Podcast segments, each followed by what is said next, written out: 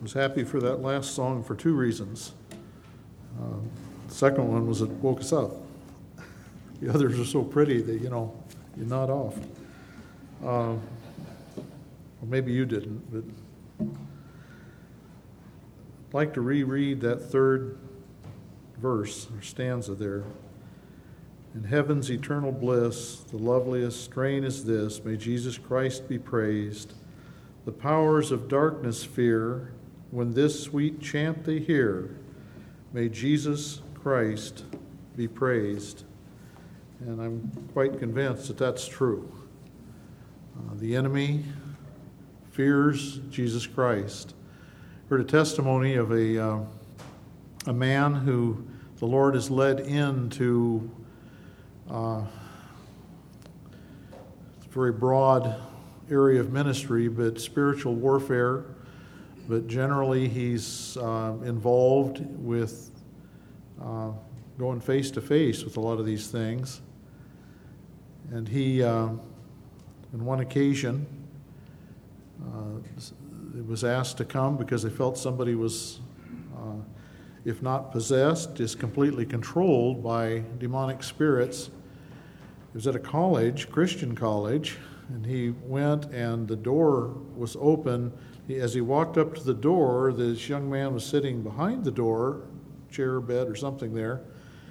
And before he ever walked in, uh, they used his name. I don't even remember now what his last name was, but they said, you know, we're not afraid of you before he ever walked in and met the man. And he walked on in and looked at him and he said, Well, I'm not here representing myself, I'm here representing Jesus Christ. And the demon said, I'm afraid of him. uh, and that was a successful encounter in that this young man was set free. Serving in the jails, uh, anybody that serves in jails or prisons, uh, if they're going to be there as a believer and serving the Lord, is going to be engaged in spiritual warfare. Now, that's not to say that everybody else isn't, because we're all engaged in spiritual warfare to one degree or another, and hopefully it's with a reasonably high level of awareness that things don't just happen. What we see and what we hear uh, are representative of the things we cannot see or hear. We actually read that this morning in Romans uh, chapter 1. The indictment against uh, the unsaved is that a knowledge of God uh, has been placed in them by God. They have no excuse because the knowledge is in them and through creation, and, and it says, including the Godhead. There's knowledge of that available to them. Uh, and it's not the way we usually think. But a Christian ought to be thinking that way, not in fear at all, in great confidence, because our God is all powerful. Our God is the only genuine power. Everything else is granted by Him to one degree or another. Satan and the demons are created beings, and they are subject to God's power. And when a person gives their life to Jesus Christ, what happens? We're indwelt with the Holy Spirit. That's God.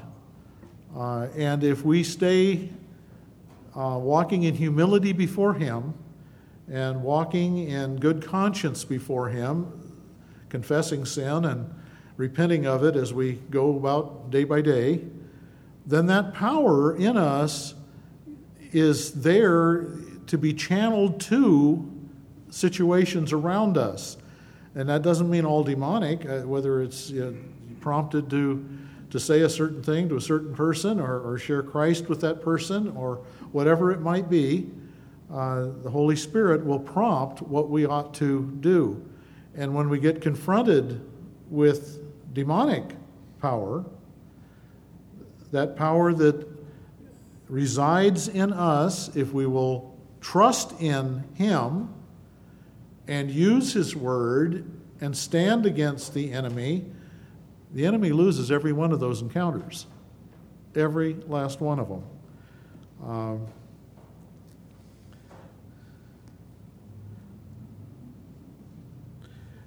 the difference that might be in prisons and jails is the concentration of these things because of how many of the people that are involved uh, either again either just strongly influenced by or actually just completely controlled or possessed by demonic powers are brought together in one place like that.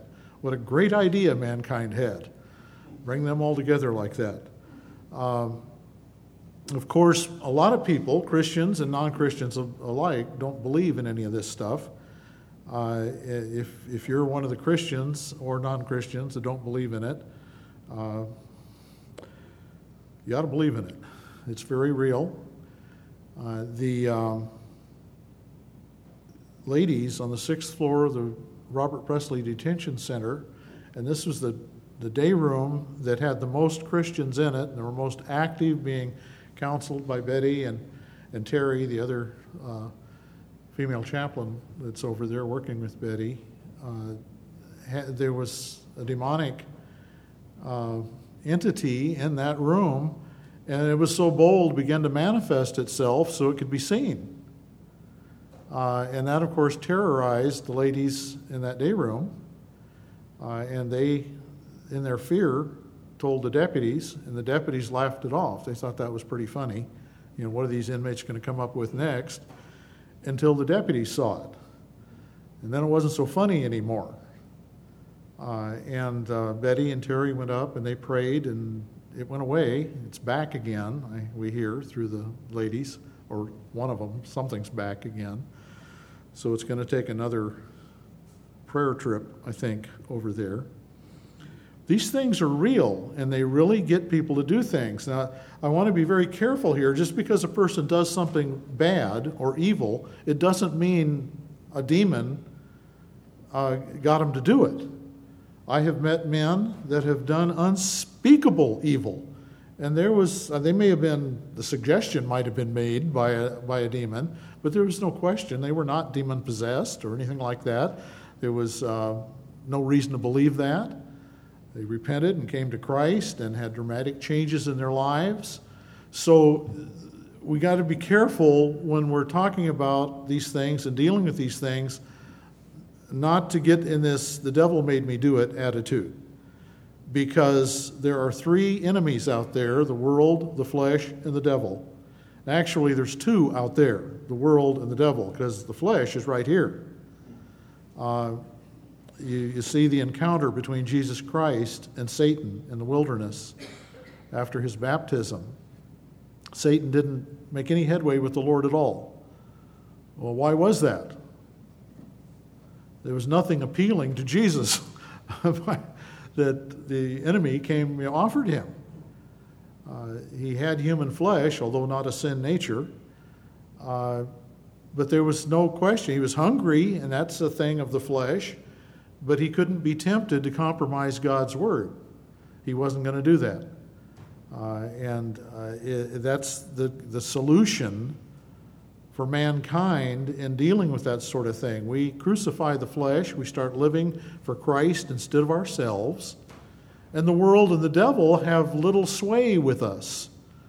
Temptations that might have floored us before and made us fall won't do that anymore because it doesn't appeal to us, because that part of our being is being kept under control. It's not a one time thing, it's a I used to say daily, it's actually a moment by moment thing that we die to self and live only to Christ. Every time we, we let the, ourselves make a decision based on the truth of God's word and his principles away from doing something wrong, why well, we've crucified the flesh again. And the more you do it, the more adept we become at doing it. Uh, there's a, I met a man in the jail and uh, he was Christian.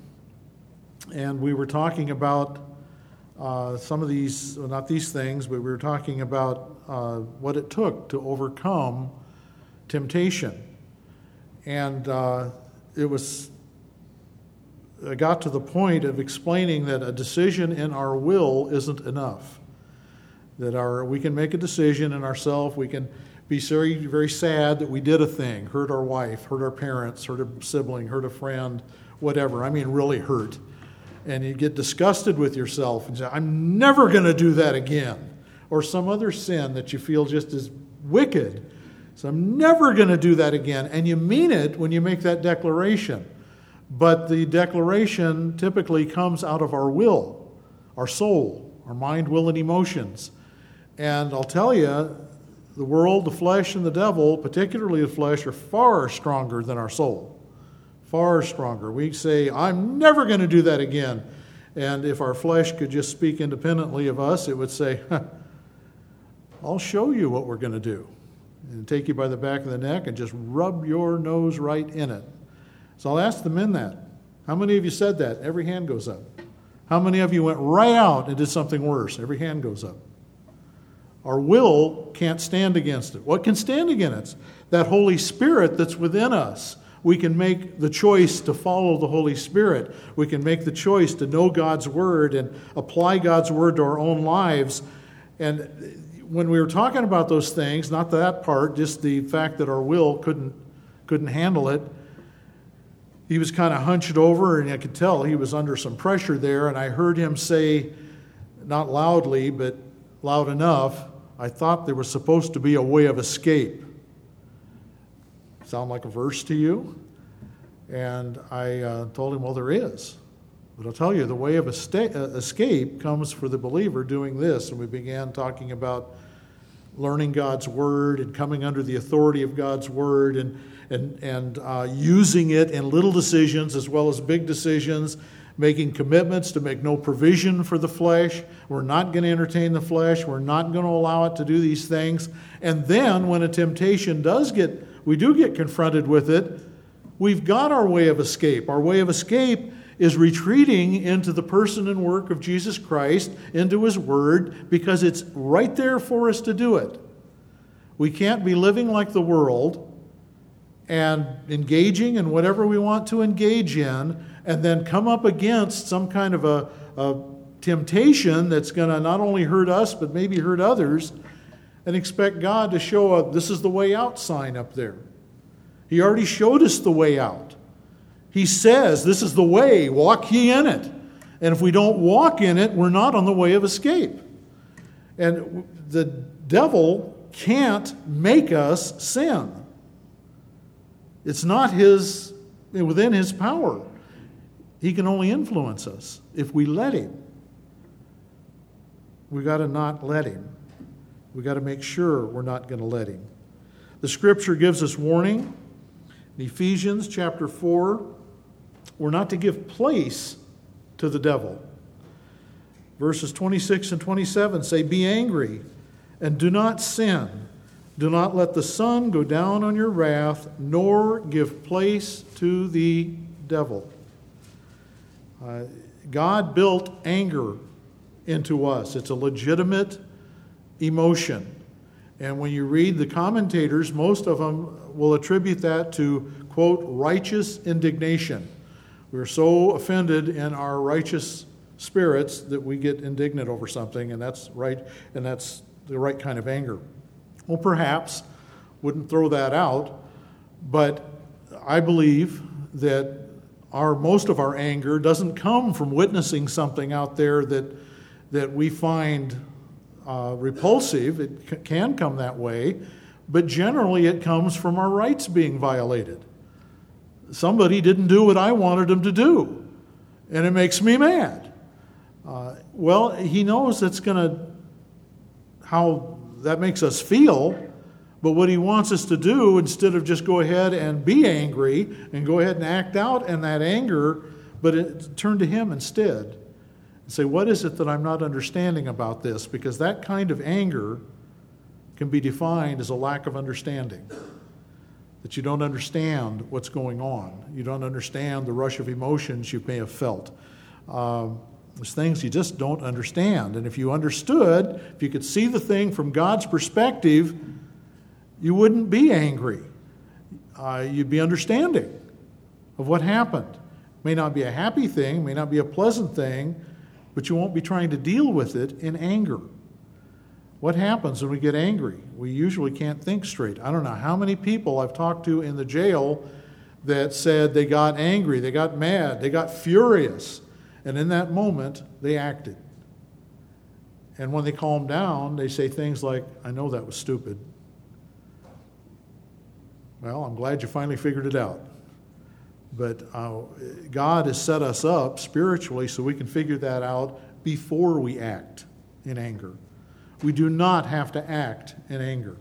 God can intervene in our lives if we load up on God's Word and ask Him to teach us through the things that we're facing how to respond to them so that we don't give place to the devil. Uh, Albert Barnes of Barnes Notes uh, says that this uh, means that we shouldn't, that when we do not resolve our anger, we become vulnerable to demonic suggestion. I think he hit the nail right on the head. The Christian, I don't believe, can be possessed of a demon, but we can sure do what they say, as we can actually attribute what they say to promptings of the Holy Spirit. Or just what we ought to do. Go ahead and get mad, go ahead and act on that anger because it's reasonable and most people would find it justified. Well, before God, it's not a matter of going up to a vote. Before God, it's a matter of doing what's right, what His will is. Um, how does the demonic suggestion work? Well, there's lists in Scripture that tell us all about it. In Galatians 5 19 through 21, lists a number of the things that they will prompt us to do adultery, fornication, uncleanness, lewdness, idolatry, sorcery, hatred, contentions, jealousies, outbursts of wrath, selfish ambitions, dissensions, heresies, envy, murders, drunkenness, revelries. And it doesn't list but you could find it elsewhere uh, lying and stealing and all manner of perversion. There's nothing they won't suggest that we do. And of course, often we just completely cooperate. Our flesh just says, "Oh, sounds good to me," and goes. We go ahead and do it. Um, we don't have to. What can a believer do when he's faced with that sort of thing? One of the things is to remember that sin starts in the heart. And so the condition of our heart has a lot to do with demonic influence. If our heart is laid open before the Lord, it is from His perspective. He sees what's going on there, but I mean from our perspective, we're being completely open and honest with Him and asking Him to search our heart and see if there's any evil way in me and to lead me in the way everlasting. He'll do that. He'll convict me of sin. That's one of the jobs of the Holy Spirit, convincing me of sin. When I'm convinced of sin, when He confronts me with it, I'm supposed to repent. Now, if I don't, what am I doing? I'm resisting God's grace, I'm resisting the Holy Spirit. That's serious stuff. And if we're going to resist the influence of the Holy Spirit, what kind of influence then are we inviting in? The flesh, the world, the devil. Uh,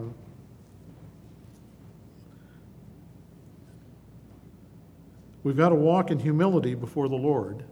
We've got to believe His word. We've got to walk in integrity before the Lord. When the Spirit prompts, we need to repent. We need to know who we are in Christ and know His Word.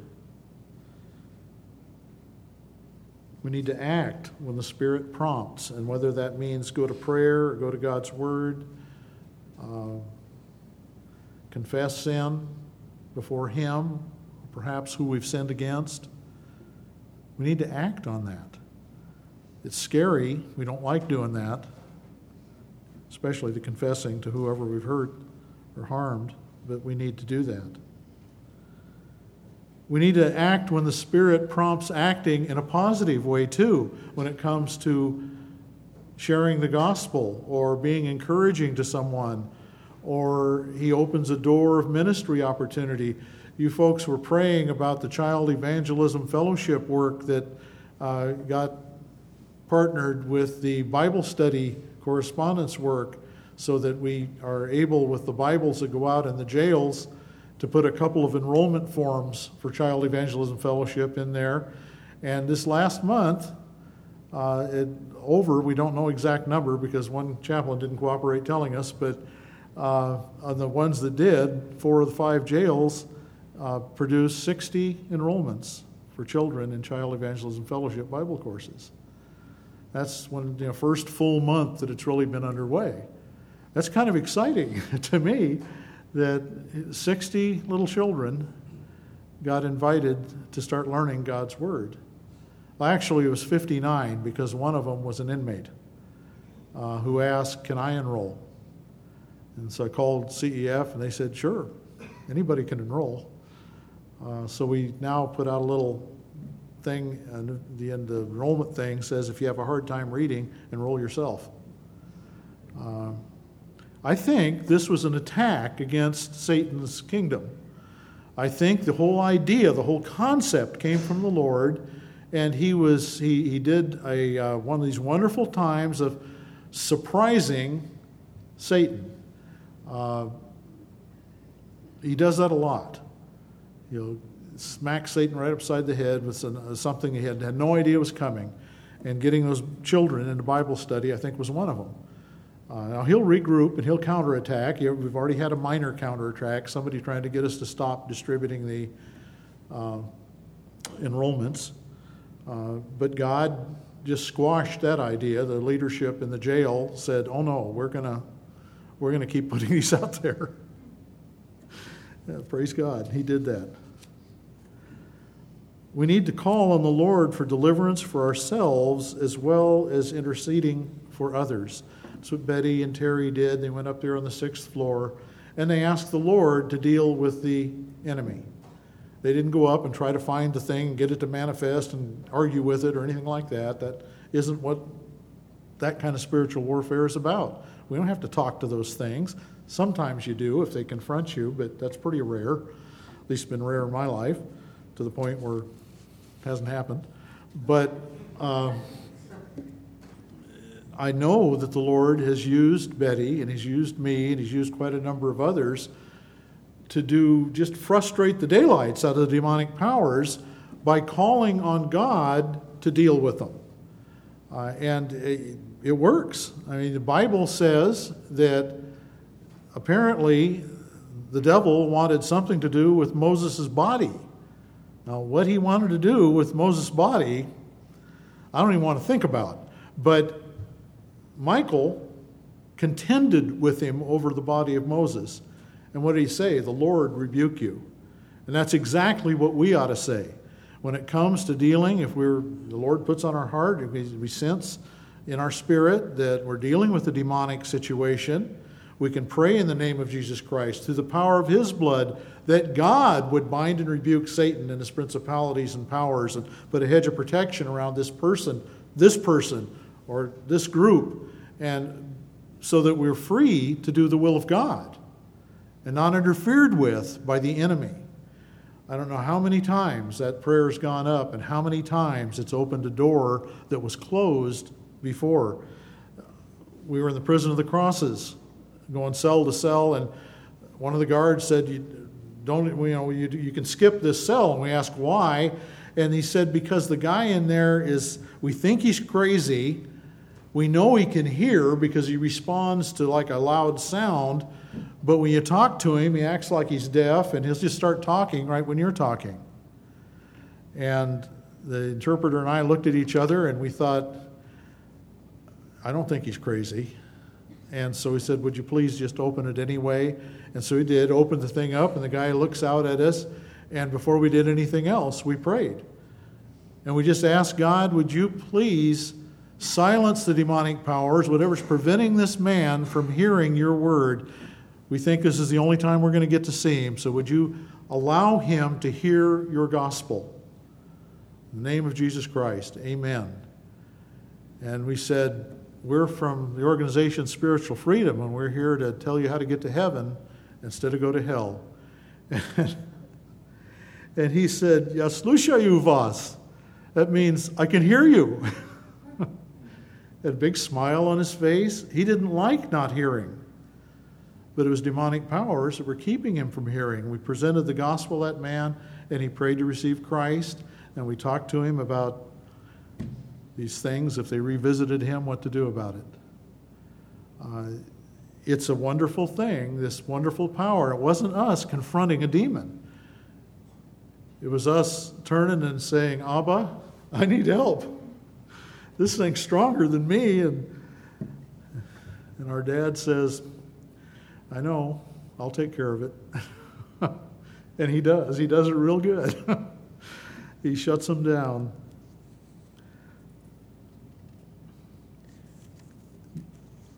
What's the basis?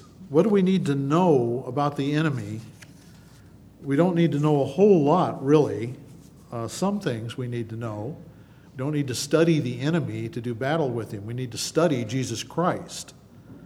Uh, and we need to become like him. But the, the Bible reveals a lot about the devil. I would not engage in any kind of research into the occult at all, ever. Stay away from it. But what the Bible says is something can help us know the nature of this thing we're dealing with and his troops. A uh, number of different names for him. He's called the devil, which means literally slanderer. Uh, Satan, which is opponent or adversary. Beelzebub. I kind of like this one because it means Lord of the Flies. And somehow appropriate, I don't know. Uh, Belial, worthless, wicked, without use, any good use. He's the accuser, he's the tempter, the enemy, the God of this world, the prince of the power of the air, the angel of the bottomless pit, the destroyer, the father of lies. Uh, we don't want to be associated with any of those things because that's his realm. That's what he does. Um, I think we all know that even the word pharmaceutical comes from a Greek word that has to do with the occult. That doesn't mean you can't ever take medicine, but it does mean you better be careful taking medicine because it's his realm. And so we need to be very careful uh, when we get into his realm, touching anything there that uh, could be a problem for us or others around us. Ephesians 6 10 through 13 stops before it gets into the armor of God. You're probably very familiar with that, and we ought to get more familiar with it. But 10 through 13 says, Finally, my brethren, be strong in the Lord and in the power of his might. Put on the whole armor of God that you may be able to stand against the wiles of the devil. For we do not wrestle against flesh and blood, but against principalities, against powers, against the rulers of the darkness of this age, against spiritual hosts of wickedness in the heavenly places. Therefore, take up the whole armor of God, that you may be able to withstand in the evil day, and having done all, to stand. What did Jesus Christ say about today? He, he took care of yesterday and the past through his death on the cross. Anything wrong that we've done or anybody else has done got paid for on that cross. He says, Don't worry about the future. You don't even know if you're going to be here. He said, Each day has enough evil for itself. So, when's the evil day? It's today. Today's the evil day. So, today's the day we need to stand. Stand in Jesus Christ, standing in who we are in Jesus Christ and being confident of that because it's one of the key things in being able to deal with the devil or his forces. It says, Be strong in the Lord. We need to know God's word. We need to believe God's word. We need to think God's word. Things, people say things, it needs to bring God's word up because we're so permeated with it. We need to ask the Spirit to help us rightly apply it to our lives at His direction. Doing that kind of thing, living that kind of a life, then we're able to do what verse 13 says is having done all to stand. We don't have to be afraid of demonic power. James 4 7 says, Therefore, submit to God, resist the devil, and he will flee from you. Donald Barnhouse, a theologian from he went to be with the Lord mid 60s, I think, uh, wrote about wrestling with what he thought was a, a demonic power situation and seemed like the more he tried to stand, the more he tried to resist, the worse the pressure got. And he said he, he just went to prayer and said, What's going on? Your word says resist the devil and he'll flee from me. And he said it wasn't an audible voice, but just as clear as could be, he heard, Read the rest of the verse. The rest of the verse was submit to God, resist the devil, and he'll flee from you. Submit to God. Submit to God. We ought to be on our face before the Lord. He's God, we're not. And the hardest thing for a human being, particularly men, to do is realize that a good portion of our thinking is wrong. And we don't know it's wrong because it's our thinking. I think I've told the, the vegetable story and how embarrassed I, I got when I found out how to pronounce a vegetable by the name of okra. My parents came from the South, I grew up, I never saw the word in print, and I grew up seeing this dish of nasty tasting, well, it was a dish of vegetables, and they called it okri. My mother being from Oklahoma and my father, father being from Alabama. It was okri. And the first time I said that in front of some others that knew how to pronounce it, they laughed me to scorn. They thought that was hilarious. Uh, but it was my frame of reference. I didn't know it was wrong. Somebody would have asked me, What is that? I would have said it's okri because that's what I'd learned. Most of our life is like that to one degree or another. We don't know what we don't know, but God does. And we can ask Him to examine our hearts and bring to mind those areas where we're not in sync with Him. I remember many years ago when God was first really pressuring me to, to change my ways, I just had this sense that I wasn't pleasing God. I was getting up early in the morning and I was studying the Word, and I was forcing my family up early in the morning to spend time around the Word. They haven't forgiven me for that yet. Uh, it, you know, things were not real pleasant in my house, but I thought they were because uh, I thought I was the right guy.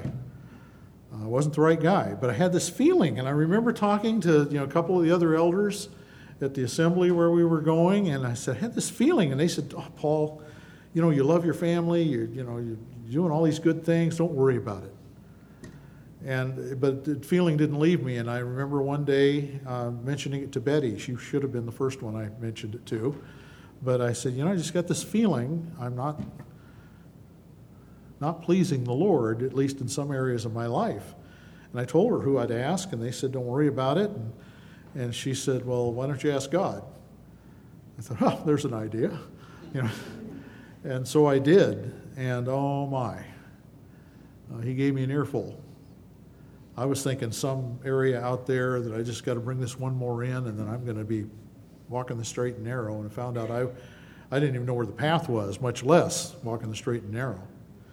So he'll reveal to you, he'll start working with you. That was a lot of years ago. He's still working on me. I'm not trying to say I've arrived at any high spiritual plane, but he hasn't given up teaching me and training me.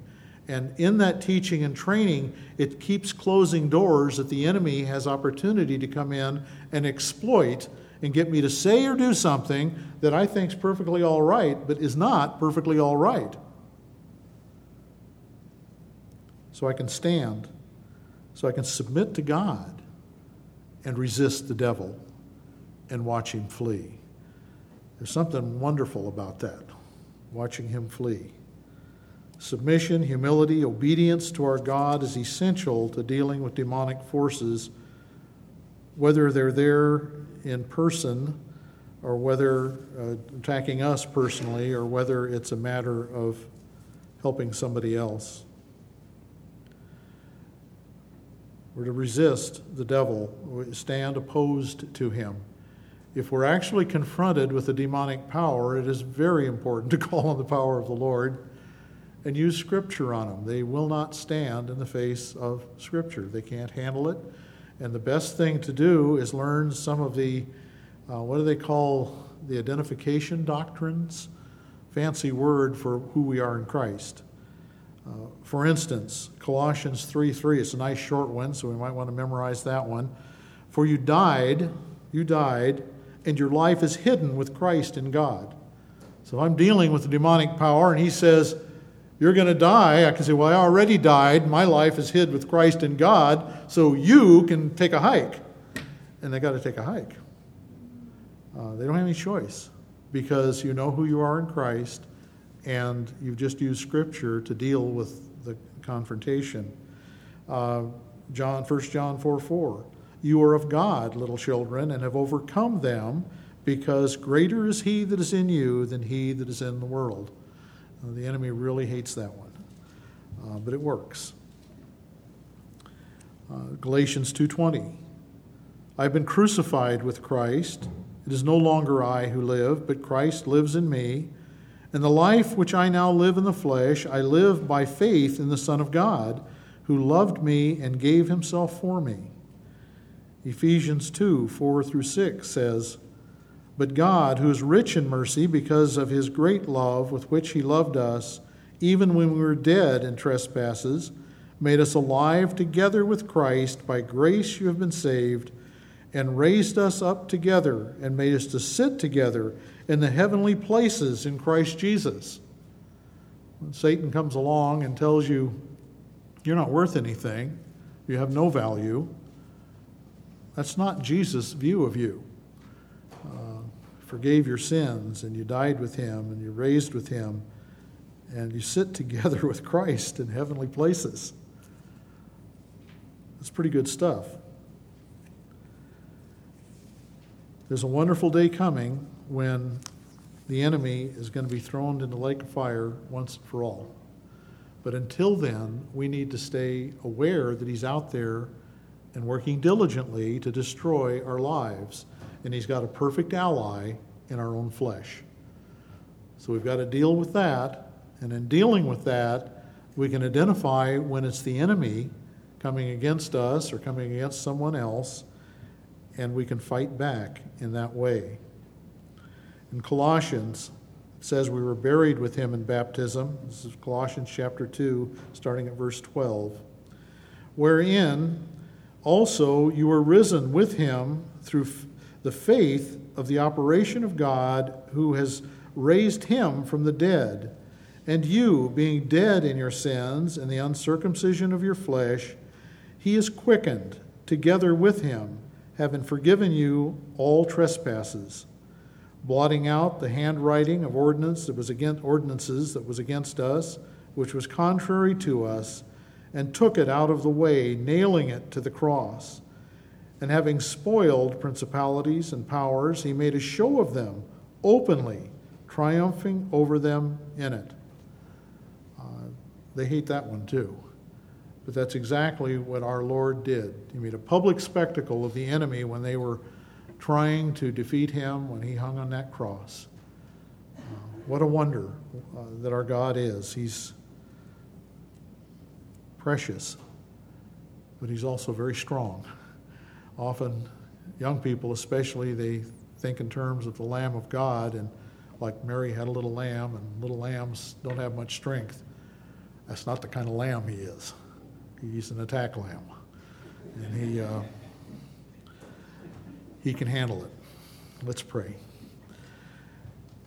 Heavenly father we just bow before your grace and your mercy and your majesty and offer up praise and thanksgiving that you are you alone are God and that we're your creation and that you love us through and through. And you've sent your holy spirit to indwell those of us that have turned our lives over to you repented and received Christ as our Lord and Savior and you've equipped us through your word and through the work of your spirit to live successful, holy lives here on earth, doing great damage to Satan's kingdom. Thank you for teaching us that we don't have to be kicked around by evil, but we can overcome evil with good. Surely our Savior is good, and he overcomes evil. So we thank you and we praise you for these great truths of your word, and pray, Lord, that we would just be open, committed to you, to walk with you in honesty and integrity, so that you can use us to your glory and for our good. We pray in Jesus' name. Amen.